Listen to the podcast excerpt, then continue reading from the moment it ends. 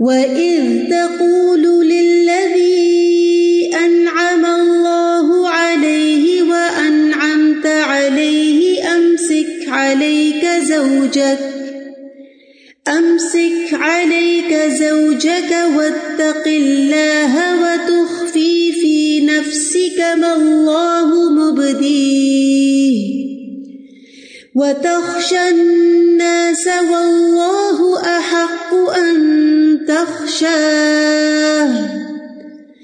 فلما قضى زيد منها وطرا زوجناكها لكي لا يكون على المؤمنين حرج.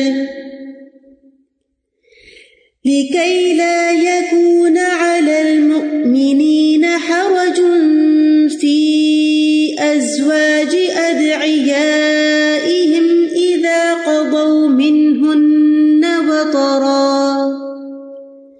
وكان أمر الله مفعولا. اور اے نبی، یاد کیجیے جب آپ اس شخص سے کہہ رہے تھے، جس پر اللہ نے انعام کیا تھا اور آپ نے بھی اس پر انعام کیا تھا کہ اپنی بیوی کو اپنے پاس روک رکھو اور اللہ سے ڈرو۔ اور آپ اپنے دل میں جو چھپا رہے تھے، اللہ اسے ظاہر کرنے والا تھا۔ اور آپ لوگوں سے ڈر رہے تھے، حالانکہ اللہ زیادہ حقدار ہے کہ آپ اس سے ڈرے پھر جب زید نے اس سے اپنی حاجت پوری کر لی تو ہم نے اس کا نکاح آپ سے کر دیا تاکہ مومنوں پر منہ بولے بیٹوں کی بیویوں سے نکاح کے معاملے میں کوئی تنگی نہ رہے جب وہ ان سے اپنی حاجت پوری کر چکے ہیں اور اللہ کا حکم پورا ہو کر رہنے والا ہے۔ پچھلی آیت سے ہمیں پتہ چلتا ہے کہ جب یہ آیت نازل ہوئی تو حضرت زینب رضی اللہ تعالی عنہا نے اس کو سنا تو پھر حضرت زید سے نکاح پر راضی ہو گئی اگرچہ ان کا دل نہیں مان رہا تھا، لیکن وہ اللہ اس کے رسول کے آگے انہوں نے سر چکا لیا۔ اب کیا ہوا کہ اب جب ان کے درمیان یعنی کہ شادی کے بعد ایک سال تقریباً گزرا، تو وہ جو خاندانی فرق تھا یا عادات کا فرق تھا، وہ نمایاں ہونے لگا اور گزارا مشکل ہونے لگا۔ تو پھر حضرت زید رضی اللہ تعالیٰ عنہ حضور صلی اللہ علیہ وسلم کے پاس آئے اور اپنی مشکل بتائی۔ کہ ہمارے درمیان کس طرح کے اختلاف ہے ہمارے لیے ساتھ رہنا مشکل ہو گیا ہے۔ تو وہ اس تقول انعام اللہ علیہ و انعام تو علیہ اشارہ ہے کس کی طرف؟ حضرت زید کی طرف۔ تو آپ نے ان کو کیا مشورہ دیا؟ ام سے کلئی کا زوجک، اپنی بیوی کو اپنے پاس ہی رکھو، میں تو طلاق نہیں دو جیسے ہم عام طور پر ہمارے پاس کوئی اختلاف کا کیس آتا ہے، تو پہلا مشورہ کیا دیتے ہیں؟ صبر کریں، گزارا کریں اور کپلز بازو کا بہت کوشش بھی کرتے ہیں۔ وہ تک اللہ۔ اور اللہ کا تقوی اختیار کریں کیونکہ اللہ کے تقوی سے معاملات درست ہو جاتے ہیں۔ اور دوسری طرح وہ تخفی فی نفس کا ملا مبدی ہی آپ اپنے دل میں کوئی بات چھپائے ہوئے تھے جس کو اللہ کھولنے والا تھا۔ وہ تخشن ناسا اور آپ لوگوں سے ڈر رہے تھے۔ وہ اللہ حق و انتخشا ہو حالانکہ اللہ تعالیٰ اس کا زیادہ حقدار ہے کہ آپ اس سے ڈرے کیونکہ آپ کو یہ پتا تھا کہ اس کے بعد یعنی اگر زید رضی اللہ عنہ طلاق دیتے ہیں، تو آپ کو ان سے شادی کرنی پڑے گی۔ اور حضرت زید رسول اللہ صلی اللہ علیہ وسلم کے منہ بولے بیٹے تھے۔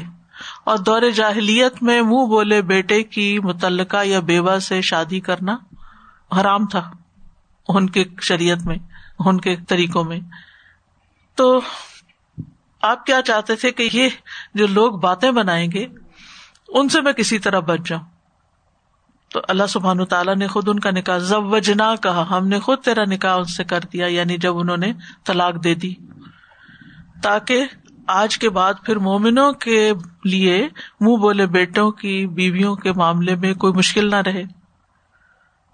جب وہ ان کو طلاق دے چکے اور اللہ کا حکم تو پورا ہو کر ہی رہتا ہے۔ اللہ کا فیصلہ تو پورا ہی ہو جاتا ہے۔ اس کو کوئی روک نہیں سکتا۔ ارب جاہلیت میں متبنا کی رسم اتنی زیادہ پختہ ہو چکی تھی، اتنی مستحکم ہو چکی تھی کہ بہت بڑے اقدام کے بغیر اس کی اصلاح ممکن نہیں تھی۔ یعنی کسی اور سے یہ رسم توڑوائی جاتی تو شاید اصلاح نہ ہوتی۔ تو اس لیے خود رسول اللہ صلی اللہ علیہ وسلم کے ذریعے اس رسم کو توڑنے کا فیصلہ کیا گیا۔ اور پھر اللہ سبحان تعالیٰ نے اس کے لیے اسباب پیدا کر دیے۔ تو زید بن حارثہ جنہیں زید بن محمد کہا جاتا تھا، ان کا نکاح رسول اللہ صلی اللہ علیہ وسلم نے حضرت زینب بن تجاہش سے کیا اور مزاج کے اختلاف کی وجہ سے دونوں میں موافقت نہ ہو سکی۔ حضرت زید بار بار طلاق دینے کی اجازت مانگتے تھے، جو آپ نہیں دینا چاہتے تھے۔ بہرحال، آپ کو وہی کے ذریعے یہ معلوم ہو چکا تھا کہ زید جب انہیں طلاق دیں گے تو وہ آپ کے نکاح میں آئیں گی۔ تو اس پر آپ ڈرتے تھے لوگوں کی باتوں سے۔ آپ ایک انسان بھی تو تھے۔ اور یہ بالکل ایک قدرتی سا ڈر ہوتا ہے کہ لوگ کیا کہیں گے، لوگ باتیں بنائیں گے۔ بہرحال اللہ سبحان تعالیٰ کی حکمت اس سے بہت بڑی تھی۔ بعض کام اتنے اہم ہوتے ہیں کہ اگر آپ لوگوں سے ڈرتے رہے تو آپ اسٹیپ نہیں لے سکتے۔ اور جب اسٹیپ نہیں لیتے تو پھر آپ پیچھے ہی پیچھے چلے جاتے ہیں۔ آپ کو لوگوں کی پرواہ چھوڑ کے کچھ کام کرنے ہی پڑتے ہیں اور خاص طور پر رسم و رواج کے خلاف جو جہاد کرنا ہوتا ہے۔ اب ہوا یہ کہ کچھ مدت کے بعد حضرت زینب کو طلاق ہو گئی، حضرت زید نے طلاق دے دی۔ جب عدت پوری ہو گئی تو اللہ سبحان تعالیٰ نے نکاح کر دیا۔ اور اس میں آپ دیکھیے کہ واقعہ میں آگے حدیث کی روشنی میں بتاؤں گی کہ کس طرح نبی صلی اللہ علیہ وسلم نے خود حضرت زید ہی کو بھیجا کہ جا کر آپ کی طرف سے پیغام نکاح دے ہمارے یہاں تو یہ ہوتا ہے کہ ایک دفعہ اگر کسی سے طلاق ہو گئی تو اس کے بعد تو بات چیت ہی ختم اور بات کرنا ہی حرام اور سات نسلوں تک شاید ایک دوسرے سے تعلقات جو ہیں وہ ممنوع ہو جاتے ہیں اور بعض اوقات تو بالکل قریبی رشتے ہی ختم ہو کے رہ جاتے ہیں، بہن بھائی ہی کٹ کے رہ جاتے ہیں۔ تو وہ اس تقول ان ام اللہ علیہ و ان امت علیہ اور جب آپ اس شخص سے کہہ رہے تھے جس پر اللہ نے انعام کیا اور آپ نے انعام کیا یعنی زید بن ہارسا سے۔ اللہ نے کیا انعام کیا؟ کہ ان کو اسلام کی راہ دکھائی، آپ کے اتباع کی توفیق عطا فرمائی۔ اور انعامتا علیہ، آپ نے کیا ان پر انعام کیا تھا کہ آپ نے انہیں غلامی سے آزاد کر کے اپنا بیٹا بنا لیا؟ اور آپ ان سے بہت محبت کرتے تھے اور پھر اپنے خاندان کی یعنی اپنی کزن جو ہے پپی کی بیٹی، ان سے ان کی شادی کر دی۔ یہ بھی ایک آپ کا احسان تھا۔ یعنی اللہ تعالیٰ کا یہ کتنا بڑا احسان ہے کہ ان کو ایک مشرق خاندان سے نکال کر نبی صلی اللہ علیہ وسلم کی خدمت میں بھیج دیا اور پھر غلامی سے بھی نجات عطا کی۔ زید بن حارثہ رضی اللہ تعالی عنہ کا واقعہ تھوڑا سا یہاں بیان کرنا مناسب رہے گا۔ وہ قبیلہ کلب کے ایک شخص حارثہ بن شرحبیل کے بیٹے تھے۔ ان کی ماں سودا بن طالبہ قبیلہ طے سے تھی۔ صرف آٹھ سال کے تھے کہ ایک قبائلی جنگ میں گرفتار ہوئے اور ان حملہ آوروں نے انہیں اکاس کے میلے میں جا کے بیچ دیا۔ وہاں بازار لگتا تھا، وہاں بیچ دیا۔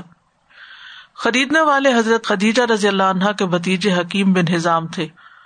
انہوں نے مکہ آ کر اس غلام کو اپنی پپی خدیجہ کے خدمت میں توفتن پیش کر دیا اور بعض روایات میں آتا ہے کہ حضرت خدیجہ نے ان کو خریدا تھا بہرحال وہ حضرت خدیجہ کے پاس پہنچ گئے۔ جب رسول اللہ صلی اللہ علیہ وسلم کا حضرت خدیجہ سے نکاح ہوا تو اس وقت زید بن حارثہ کی عمر پندرہ سال تھی یعنی ابھی چھوٹے ہی تھے۔ تو حضرت خدیجہ نے انہیں حضرت زید کو نبی صلی اللہ علیہ وسلم کی خدمت میں تن دے دیا کہ وہ آپ کی خدمت کریں۔ کچھ عرصے کے بعد حضرت زید رضی اللہ عنہ کے جو لواحقین تھے، باپ، چچا وغیرہ، ان کو آپ کا سراغ مل گیا کہ ہمارا بچہ کہاں پر ہے۔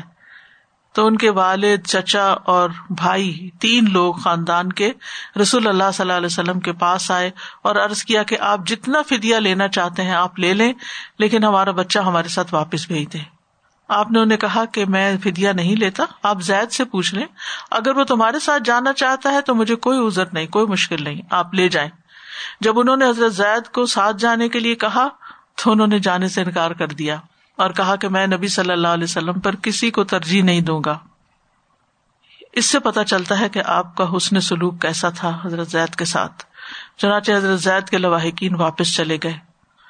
اس کے بعد آپ نے حضرت زید کو کعبہ کے سامنے لے جا کر سب کے سامنے اعلان کیا کہ میں نے زید کو آزاد کر دیا اور آج کے بعد یہ میرا متبنا ہے یعنی منہ بولا بیٹا ہے۔ اور پھر اس وقت سے لوگ حضرت زید کو زید بن محمد کہنے لگے۔ تو اس میں آپ دیکھیے کہ حضرت زید جو تھے پھر نبی صلی اللہ علیہ وسلم ان سے کتنی محبت کرتے ہوں گے۔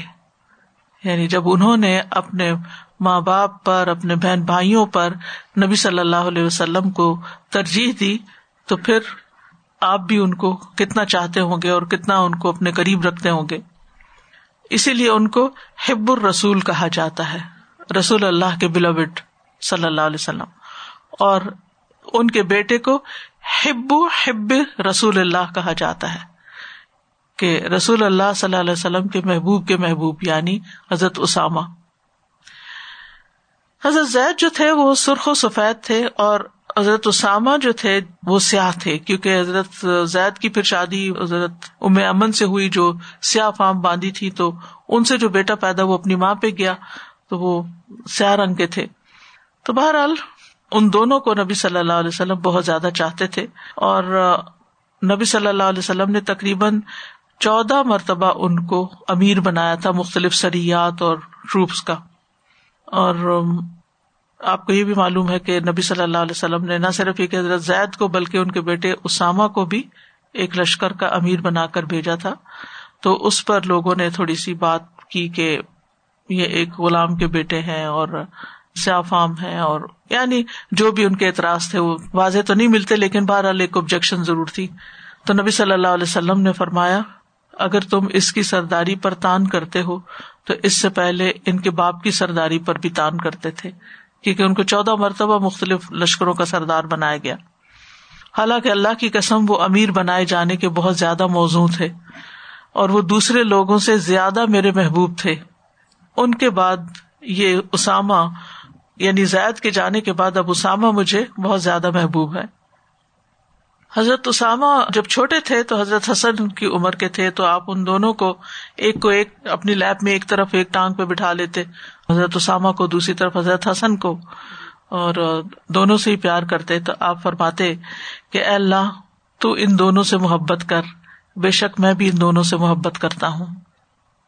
نبی صلی اللہ علیہ وسلم چونکہ ان سے محبت کرتے تھے تو صحابہ جو تھے وہ آپ کی محبت کو پھر ترجیح دیتے تھے۔ اسی لیے عمر بن خطاب رضی اللہ عنہ نے اسامہ بن زید کے لیے تین ہزار پانچ سو وظیفہ مقرر کیا اور عبداللہ بن عمر کے لیے صرف تین ہزار مقرر کیا۔ تو ان کے بیٹے نے کہا کہ آپ نے اسامہ کو مجھ پر کیوں ترجیح دی ہے؟ یعنی ان کو پانچ سو زیادہ دے رہے ہیں، مجھے کیوں کم دے رہے ہیں؟ اللہ کی قسم وہ صرف ایک جنگ میں ہی مجھ سے سبقت لے گئے تھے۔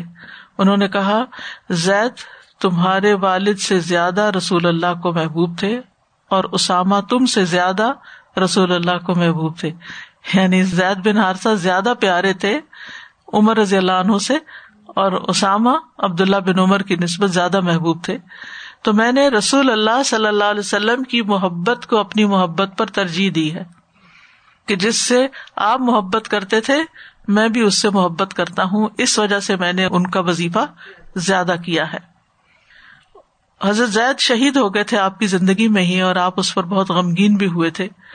حضرت عائشہ کہتی ہیں کہ جب زید بن حارثہ اور جعفر اور عبداللہ بن روا کی شہادت کی خبر آئی تو آپ اس طرح بیٹھے کہ غم کے آثار آپ کے چہرے پر نمایاں تھے۔ اور زید رضی اللہ عنہ کو دنیا میں ہی جنتی ہونے کی خوشخبری ملی تھی۔ تو بہرحال ان کی طرف اشارہ کر کے فرمایا، ام سے کلائی کا زوجک، تم اپنی بیوی کو روک رکھو۔ یہ نبی صلی اللہ علیہ وسلم نے حضرت زید کو مشورہ دیا تھا کہ وہ حضرت زینب کو طلاق نہ دے امسک کا مطلب ہوتا ہے، جو چیز پہلے سے اپنے پاس موجود ہو، اس کو پکڑ کے رکھنا، اس کو چھوڑنا نہیں، ہاتھ سے نکلنے نہیں دینا۔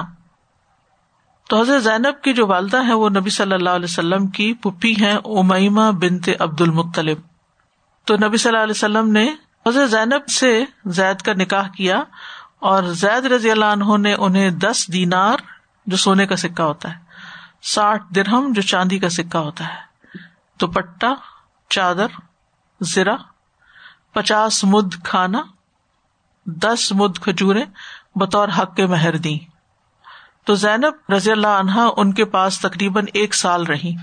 پھر دونوں میں اختلافات زیادہ ہو گئے۔ تو انہوں نے آ کر نبی صلی اللہ علیہ وسلم سے شکایت کی تو آپ نے فرمایا، ام سے کلئی کا زوجک و تقلّہ کہ اپنے تمام معاملات میں اور خاص طور پر بیوی کے معاملے میں اللہ سے ڈرو اور اس کو طلاق نہیں دو۔ وہ تخفی فی نفس کم اللہ مبدی ہی اور تم اپنے دل میں وہ بات چھپائے ہوئے تھے جو اللہ ظاہر کرنے والا تھا، یا جس کو وہ ظاہر کرنے والا تھا۔ اور وہ کون سی بات تھی کہ اگر زید اپنی بیوی کو طلاق دیں گے تو آپ اس سے نکاح کریں گے۔ بعض لوگوں نے اس بات کا غلط مطلب بھی نکالا کہ نبی صلی اللہ علیہ وسلم حضرت زینب سے نکاح کرنے کے خواہش مند تھے اور وہ آپ نے اپنے دل میں یہ بات چھپائی ہوئی تھی، ایسی کوئی بات نہیں۔ جب اگر یہی خواہش تھی تو آپ کو کیا چیز روکتی تھی؟ آپ پہلے خود ہی شادی کر لیتے، حضرت زید سے کیوں کرواتے؟ وہ تخشن نا سا و اللہ احق و ان تخشا ہو تم لوگوں سے ڈر رہے تھے، حالانکہ اللہ اس بات کا زیادہ حقدار ہے کہ اس سے ڈرا جائے۔ یہ ایک بڑا ہی اہم اصول ہے زندگی کا کہ انسان زندگی گزارتے ہوئے اللہ سے ڈرے، لوگوں سے نہیں ڈرے۔ آپ کس بات سے ڈرتے تھے کہ لوگ یہ باتیں کریں گے کہ آپ صلی اللہ علیہ وسلم نے اپنے بیٹے کی متعلقہ بیوی سے شادی کر لی؟ اور اربوں کے یہاں یہ بات بہت مایوب تھی۔ ہوتا ہے نا کسی کسی کلچر کے اندر کچھ چیزیں بہت بری سمجھی جاتی ہیں۔ وہ اس کو گناہ سمجھتے تھے اور اس کو ایک برائی سمجھتے تھے۔ تو اللہ تعالیٰ نے فرمایا و اللہ احق و انتخشا ہو لوگوں سے ڈرنے کی ضرورت نہیں۔ قرآن مجید میں دوسری جگہ پر بھی آتا ہے۔ فلاں تخشا ہوں بخشونی ان سے نہیں ڈرو، مجھ سے ڈرو۔ تو انسان کو اپنی زندگی میں جو بھی کام کرنا ہو، اس میں اللہ کا ڈر ملوز خاطر رکھے، نہ کہ بندوں کا۔ تو مطلب یہ تھا کہ آپ سب سے زیادہ اللہ سے ڈرے اور آپ ان سے شادی کر لیں اور لوگوں کی باتوں کی پرواہ نہ کریں۔ مفسرین کہتے ہیں کہ یہ جملہ اللہ تعالی کی طرف سے اپنی نبی کے لیے ایک نرم ناراضگی کا اظہار ہے کہ آپ لوگوں سے کیوں ڈرتے ہیں؟ آپ اللہ سے ڈرے اور وہ جو اللہ تعالیٰ آپ کو حکم دے رہا ہے وہ کر جائیں۔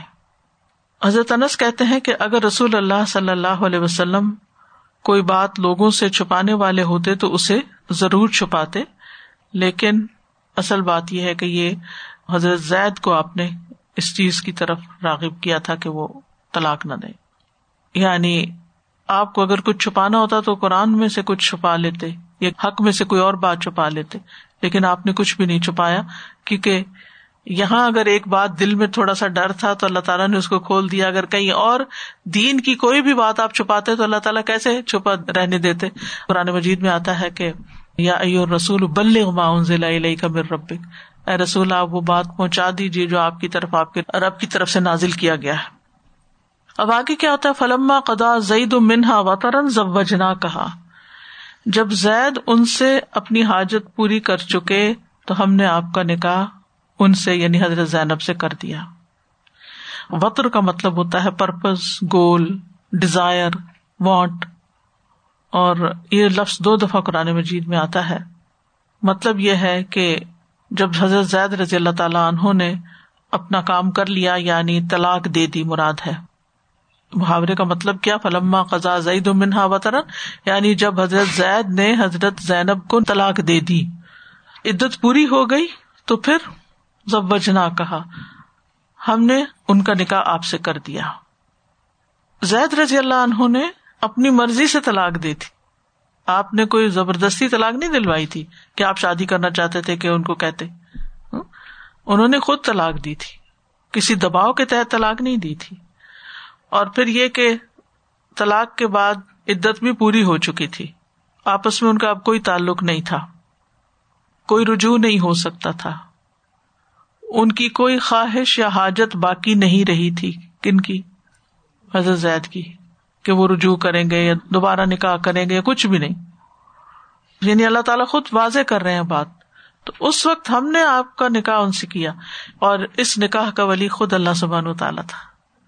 یعنی اللہ تعالیٰ نے آپ کی طرف وہی بھیجی تھی کہ آپ ان کو اپنے نکاح میں لے لیں اور ان کے پاس چلے جائیں۔ حضرت انس کہتے ہیں کہ جب زینب رضی اللہ عنہا کی عدت گزر گئی تو رسول اللہ صلی اللہ علیہ وسلم نے زید رضی اللہ عنہ سے فرمایا، زینب کے سامنے ان کی میرے ساتھ شادی کا ذکر کرو۔ میں اس پہ بہت حیران ہوتی ہوں کہ نبی صلی اللہ علیہ وسلم نے انہیں کو کیوں بھیجا، کسی اور کو بھیج دیتے۔ شاید اس سے بھی ہمیں کچھ سکھانا مقصود ہے۔ کہ اگر دو لوگوں میں طلاق ہو جاتی ہے تو اس کا یہ مطلب نہیں کہ آپ سوشل بائک آؤٹ کر دیں اور بالکل بول چال ختم کر دیں، آپ کا ایمانی رشتہ پھر بھی باقی رہتا ہے۔ اور اگر مثلاً بچے چھوٹے ہوں تو طلاق کے بعد بھی میاں بیوی جو ایکس ہسبینڈ وائف ہوتے ہیں، وہ بچوں کے معاملات میں آپس میں بات چیت کر سکتے ہیں۔ آپس میں مشورہ کر سکتے ہیں۔ وہ پھر ایک عام انسان کی طرح ہوتا ہے جو نامحرم ہوتا ہے، اس سے پردہ بھی ہوگا، سب ہوگا، لیکن یہ کہ سوشل بائک نہیں۔ اگر کوئی اور کام بھی ہوتا اور آپ بھیجتے تو وہ بھی ذرا مشکل ہوتا، لیکن یہاں تو آپ ہی کو بھیجا کر کے جا کے شادی کا پیغام دے ان کو، کہ نبی صلی اللہ علیہ وسلم تم سے شادی کرنا چاہتے ہیں۔ کہتے ہیں، حضرت زید ان کے پاس گئے۔ جب وہ ان کے پاس پہنچے تو وہ اپنے آٹے میں خمیر ملا رہی تھی حضرت زید کہتے ہیں، جب میں نے ان کو دیکھا تو میرے دل میں ان کی عظمت بیٹھ گئی کہ نبی صلی اللہ علیہ وسلم نے ان کو پروپوز کیا۔ حتیٰ کہ میں ان کی طرف نظر بھی نہ اٹھا سکتا تھا۔ یاد رہے کہ ابھی پردے کے احکامات نہیں آئے تھے، اسی لیے وہ ان کے پاس ڈائریکٹ چلے گئے اور ان کو دیکھ بھی رہے تھے کہ وہ کیا کر رہی ہیں یعنی ان کے گھر چلے گئے تھے۔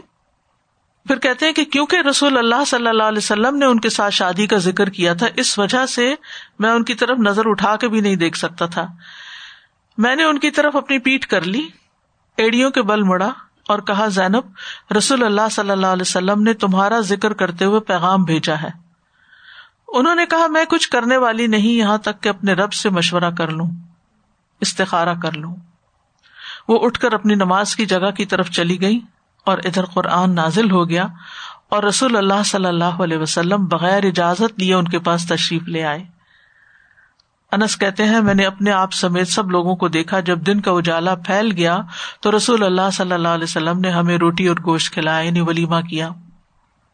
حضرت زینب اپنے اس نکاح پر فخر کرتی تھی کہ آپ نے اس دن ولیمے میں روٹی اور گوشت سے دعوت فرمائی۔ اور اس بات پر خاص طور پر فخر کرتی کہ بلا شبہ میرا نکاح اللہ نے آسمان پر کیا۔ شابی کہتے ہیں، زینب رضی اللہ عنہ نبی صلی اللہ علیہ وسلم سے کہا کرتی تھی میں آپ پر تین چیزوں کا مان رکھتی ہوں۔ کوئی عورت ان میں میرے ساتھ اس میں شریک نہیں اور نہ فخر کر سکتی ہے۔ میرے اور آپ کے دادا ایک ہی ہیں، حضرت عبد المطلب اللہ نے میرا نکاح آسمانوں میں آپ سے کیا۔ اس نکاح کو کروانے والے سفیر جبریل علیہ السلام تھے۔ کسی کو کیا اعتراض ہو سکتا ہے؟ سارے معاشرے کے اندر اب اس سے بڑھ کے کیا ایکسپٹینس ہوگی کہ حضرت زینب جو تھی ان کا نکاح ویلڈ ہے اور منہ بولے بیٹے کی متعلقہ سے نکاح کر سکتے ہیں؟ حضرت انس کے سامنے زینب رضی اللہ عنہ کا نکاح کا ذکر کیا گیا تو انہوں نے فرمایا، میں نے نبی صلی اللہ علیہ وسلم کو کسی بیوی بی کا اس قدر ولیمہ کرتے نہیں دیکھا جس قدر آپ نے حضرت زینب کا ولیمہ کیا تھا۔ آپ نے ان کا ولیمہ ایک بکری سے کیا تھا۔ یعنی لوگوں کو باقاعدہ کھانا کھلایا تھا۔ اور پھر ولیمہ کے بعد امہات المومنین کی حجروں کی طرف آپ گئے۔ آپ کا معمول تھا کہ نکاح کی صبح آپ جایا کرتے تھے، آپ انہیں سلام کرتے اور انہیں دعائیں دیتے، امہات المومنین بھی آپ کو سلام کرتی اور آپ کے لیے دعائیں کرتی یعنی انہیں کوئی آبجیکشن نہیں ہوتا تھا۔ اب یہاں ایک چیز اور سمجھنی چاہیے کہ ہمارے معاشرے میں طلاق کو اتنی بری چیز سمجھ لیا جاتا ہے کہ اگر کسی بچی کی طلاق ہو جائے تو پھر اس کی خیر نہیں، سارا الزام اسی پہ آتا ہے، یا اس کو برا بلا کہا جاتا ہے، یا اس کو یہ سمجھا جاتا ہے کہ اس کو نبھانا نہیں آیا یا اس کو سلیقہ نہیں تھا یا طریقہ نہیں تھا کہ ضروری نہیں کہ ایسا ہو۔ اسی طرح بعض اوقات مرد کو بھی برا بلا کہا جاتا ہے، لیکن عورت زیادہ نشانہ بنتی ہے کم از کم ہمارے کلچر کے اندر، جو کہ بالکل ایک غلط بات ہے۔ بعض اوقات دو لوگ انتہائی نیک ہو سکتے ہیں، لیکن ان کا مزاج نہیں آپس میں ملتا۔ جب مزاج نہیں ملتا اور ایک دوسرے کے لیے باعث سکون نہیں ہے، کوئی کمیونیکیشن ہی نہیں ہے انڈرسٹینڈنگ ہی نہیں ہے تو پھر اگر وہ الگ ہو جاتے ہیں تو اس میں کوئی کباہت کی بات نہیں۔ عموماً لوگ اس بچی سے یعنی طلاق یافتہ سے کوئی شادی کرنے کو تیار نہیں ہوتا۔ انتہائی غلط بات ہے۔ آپ دیکھیے کہ حضرت زینب کو معمولی خاتون نہیں تھی۔ بہت زیادہ زبان کی حفاظت کرتی تھی۔ یعنی عموماً گھروں میں طلاق بد زبانی کی وجہ سے بھی ہو جاتی۔ لیکن وہ بد زبان نہیں تھی۔ حضرت عائشہ فرماتی ہے کہ نبی صلی اللہ علیہ وسلم کی ازواج نے نبی صلی اللہ علیہ وسلم کی بیوی زینب بنت جہش کو آپ کی خدمت میں بھیجا اور رسول اللہ صلی اللہ علیہ وسلم کے نزدیک مرتبے میں میرے برابر وہی تھی یعنی بہت خوبصورت بھی تھی خاندانی وجاہت بھی تھی، ینگ بھی تھی اور میں نے کوئی عورت زینب رضی اللہ عنہ سے زیادہ دیندار اور اللہ سے سب سے زیادہ ڈرنے والی نہیں دیکھی۔ انتہائی متقی عورت اور انتہائی دیندار عورت۔ یہ وہی ہے کہ جن کے بارے میں آتا ہے کہ نبی صلی اللہ علیہ وسلم نے مسجد میں ایک رسی لٹکی ہوئی دیکھی تو پوچھا کہ یہ رسی کیوں لٹکی ہوئی ہے؟ تو حضرت عائشہ نے بتایا کہ حضرت زینب رات کو بہت عبادت کرتی ہیں اور جب تھک جاتی ہیں تو اس رسی سے اپنے آپ کو لٹکا لیتی ہیں، باندھ لیتی ہیں۔ تاکہ وہ نماز پڑھتی رہے پھر بھی۔ اتنی دیندار تھی وہ، اتنی عبادت گزار تھی۔ حضرت عائشہ کہتی ہیں کہ وہ سب سے زیادہ سچ بولنے والی، سب سے زیادہ سلا رحمی کرنے والی اور بہت ہی سد کا خیرات کرنے والی عورت تھی۔ اس سے بڑھ کر میں نے کسی کو نہیں دیکھا کہ کوئی اتنا سد کا خیرات کرے اور نہ ہی زینب رضی اللہ عنہ سے بڑھ کر کوئی توازو اختیار کرنے والی تھی۔ اور اللہ تعالی کا قرب حاصل کرنے کے لیے اپنے ہاتھ سے محنت کر کے صدقہ کرتی تھی۔ یعنی اتنا زیادہ ان کا صدقہ خیرات تھا۔ اپنے ہاتھ سے کام کرتی تھی، کوئی دستکاری ہوگی ان کی، کوئی اسکل ہوگی، جس سے وہ پیسے کماتی تھی اور پھر اس سے صدقہ کرتی تھی۔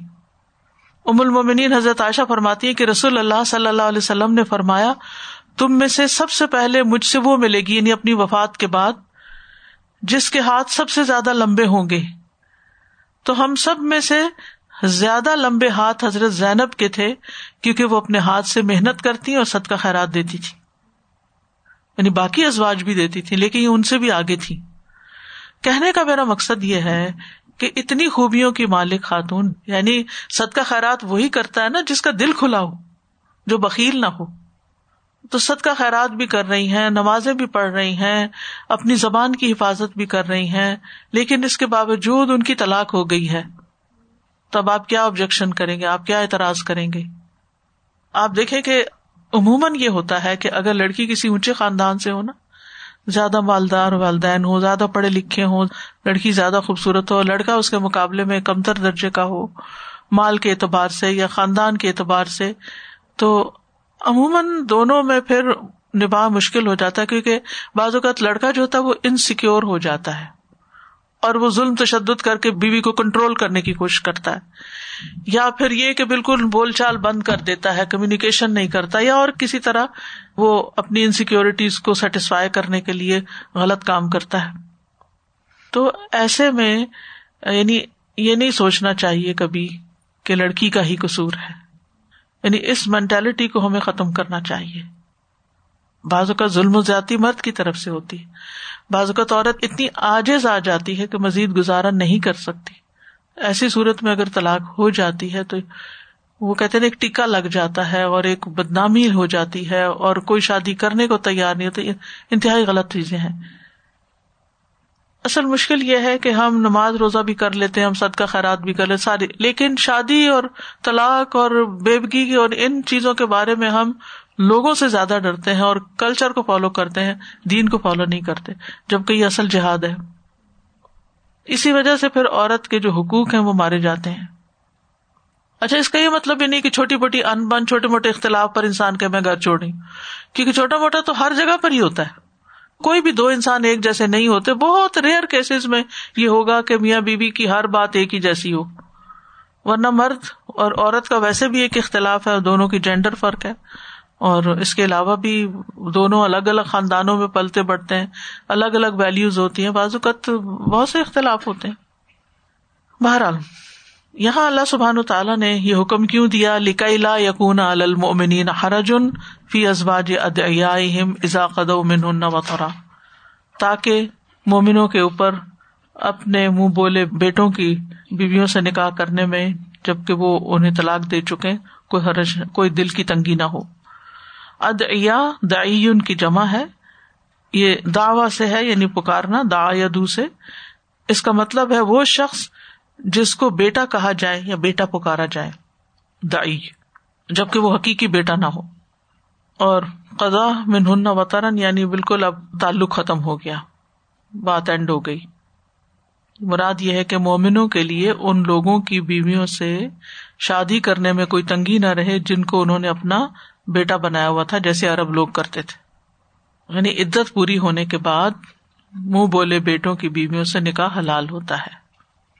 وکان امر اللہ مفولا اور اللہ کا فیصلہ تو پورا ہونا ہی تھا۔ اللہ کا حکم تو پورا ہو کر رہنے والا تھا۔ یعنی زینب بنت جہش سے شادی کرنا یہ اللہ کا فیصلہ تھا اور لازمی فیصلہ تھا۔ اس کو پورا ہونا ہی تھا۔ یہ تقدیر میں لکھی ہوئی تھی بات۔ کچھ چیزیں تقدیر میں ہوتی ہیں۔ کسی خاص جگہ شادی ہو جانا تقدیر کا حصہ ہوتا ہے، اس شادی کا ٹوٹ جانا تقدیر کا حصہ ہوتا ہے۔ آپ کتنا بھی اس کو بچانے کی کوشش کریں، بعض اوقات نہیں بچا سکتے۔ تقدیر میں ہے۔ اب یہ کیوں تقدیر میں ہے؟ یہ تو اللہ ہی بہتر جانتا ہے۔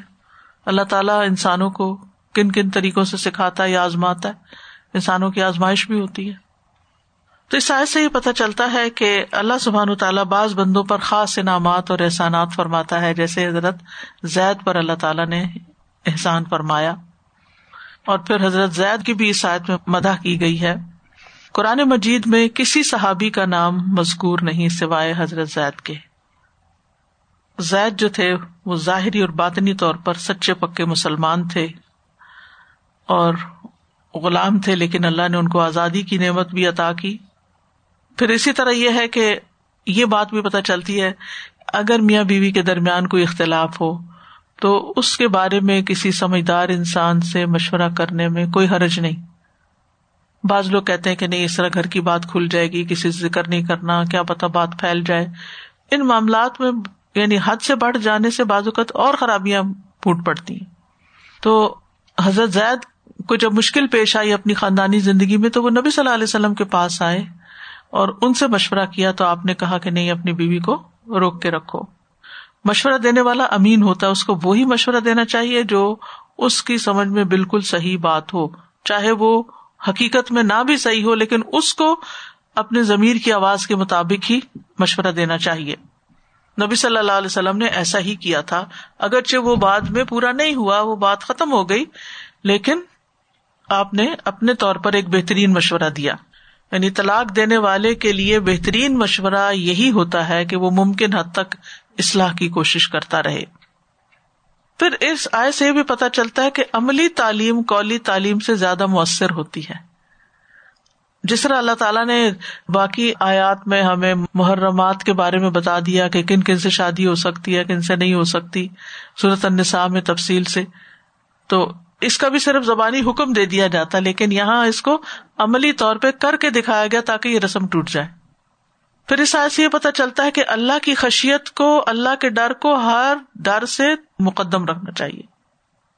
کبھی انسان اللہ کے حکم پر عمل کرتے ہوئے لوگوں سے نہ ڈرے کہ ہائے لوگ مذاق اڑائیں گے، ملامت کریں گے اور یعنی کہ گالی گلوچ کریں گے یا تکلیف دیں گے۔ نہیں، اللہ کا حکم ہے پورے کانفیڈینس کے ساتھ اس پر عمل کریں۔ اور جو اللہ سے ڈرتا ہے اللہ تعالیٰ اس کے لیے کوئی نہ کوئی رستہ نکال دیتا ہے۔ اس آئے سے یہ بھی پتا چلتا ہے کہ نبی صلی اللہ علیہ وسلم نے وہی میں سے کچھ بھی نہیں چھپایا، کیونکہ اگر آپ چھپاتے تو اللہ تعالیٰ اس کو ظاہر کر دیتا۔ اس آئے سے یہ بھی پتا چلتا ہے کہ سیکنڈ نکاح اس وقت تک جائز نہیں جب تک پہلی شادی پوری طرح ڈیزالو نہ ہو چکی ہو، عدت نہ گزر چکی ہو۔ یعنی صرف ڈیوس ہوتے ہی نکاح نہیں ہو سکتا عورت کا، بلکہ عدت گزرنا ضروری ہے۔ یعنی اس وقت تک نکاح درست نہیں جب تک پہلے شوہر کا مکمل حق ختم نہیں ہو جاتا۔ اور پھر آپ دیکھیے کہ جب انسان اپنے معاملات اللہ تعالیٰ کے سپرد کرتا ہے اور اللہ سے دعا کرتا ہے تو اللہ سبحان تعالیٰ بہترین فیصلہ فرماتا ہے۔ یعنی کس طرح حضرت زینب رضی اللہ تعالیٰ عنہ پر اللہ تعالیٰ نے کیسا انعام کیا کہ ان کو نبی صلی اللہ علیہ وسلم کی زوجیت عطا کی۔